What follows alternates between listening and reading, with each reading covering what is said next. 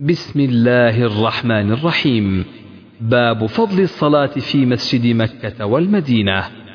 حدثنا حفص بن عمر حدثنا شعبة قال أخبرني عبد الملك عن قزعة قال سمعت أبا سعيد رضي الله عنه أربعا قال سمعت من النبي صلى الله عليه وسلم وكان غزا مع النبي صلى الله عليه وسلم ثنتي عشرة غزوة. خا حدثنا علي حدثنا سفيان عن الزهري عن سعيد عن أبي هريرة رضي الله عنه عن النبي صلى الله عليه وسلم قال لا تشد الرحال إلا إلى ثلاثة مساجد المسجد الحرام ومسجد الرسول صلى الله عليه وسلم ومسجد الأقصى. حدثنا عبد الله بن يوسف قال أخبرنا مالك عن زيد بن رباح وعبيد الله بن أبي عبد الله الأغر عن أبي عبد الله الأغر عن أبي هريرة رضي الله عنه أن النبي صلى الله عليه وسلم قال صلاة في مسجدي هذا خير من ألف صلاة فيما سواه إلا المسجد الحرام. باب مسجد قباء. حدثنا يعقوب بن إبراهيم حدثنا ابن علية أخبرنا أيوب عن نافع أن ابن عمر رضي الله عنهما كان لا يصلي من الضحى إلا في يومين يوم يقدم بمكة فإنه كان يقدمها ضحى فيطوف بالبيت ثم يصلي ركعتين خلف المقام ويوم يأتي مسجد قباء فإنه كان يأتيه كل سبت فإذا دخل المسجد كره أن يخرج منه حتى يصلي فيه.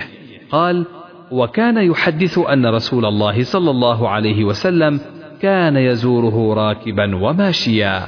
قال وكان يقول إنما أصنع كما رأيت أصحابي يصنعون ولا أمنع أحدا أن يصلي في أي ساعة شاء من ليل أو نهار غير ألا تتحروا طلوع الشمس ولا غروبها. باب من أتى مسجد قباء كل سبت. حدثنا موسى بن إسماعيل حدثنا عبد العزيز بن مسلم عن عبد الله بن دينار عن ابن عمر رضي الله عنهما قال كان النبي صلى الله عليه وسلم يأتي مسجد قباء كل سبت ماشيا وراكبا وكان عبد الله رضي الله عنه يفعله.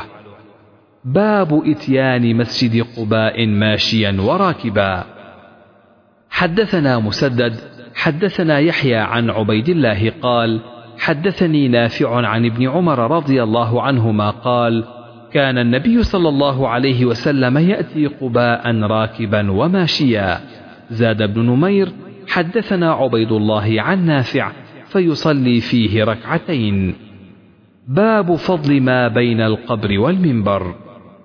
حدثنا عبد الله بن يوسف أخبرنا مالك عن عبد الله بن أبي بكر عن عباد بن تميم عن عبد الله بن زيد المازني رضي الله عنه أن رسول الله صلى الله عليه وسلم قال ما بين بيتي ومنبري روضة من رياض الجنة.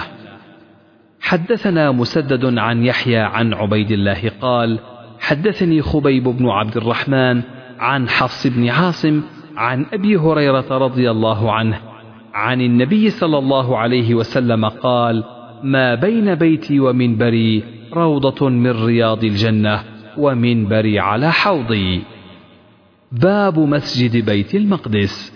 حدثنا أبو الوليد حدثنا شعبة عن عبد الملك سمعت قزعة مولى زياد قال سمعت أبا سعيد الخدري رضي الله عنه يحدث بأربع عن النبي صلى الله عليه وسلم فأعجبنني وآنقنني.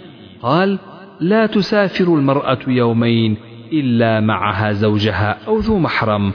ولا صوم في يومين الفطر والأضحى ولا صلاة بعد صلاتين بعد الصبح حتى تطلع الشمس وبعد العصر حتى تغرب.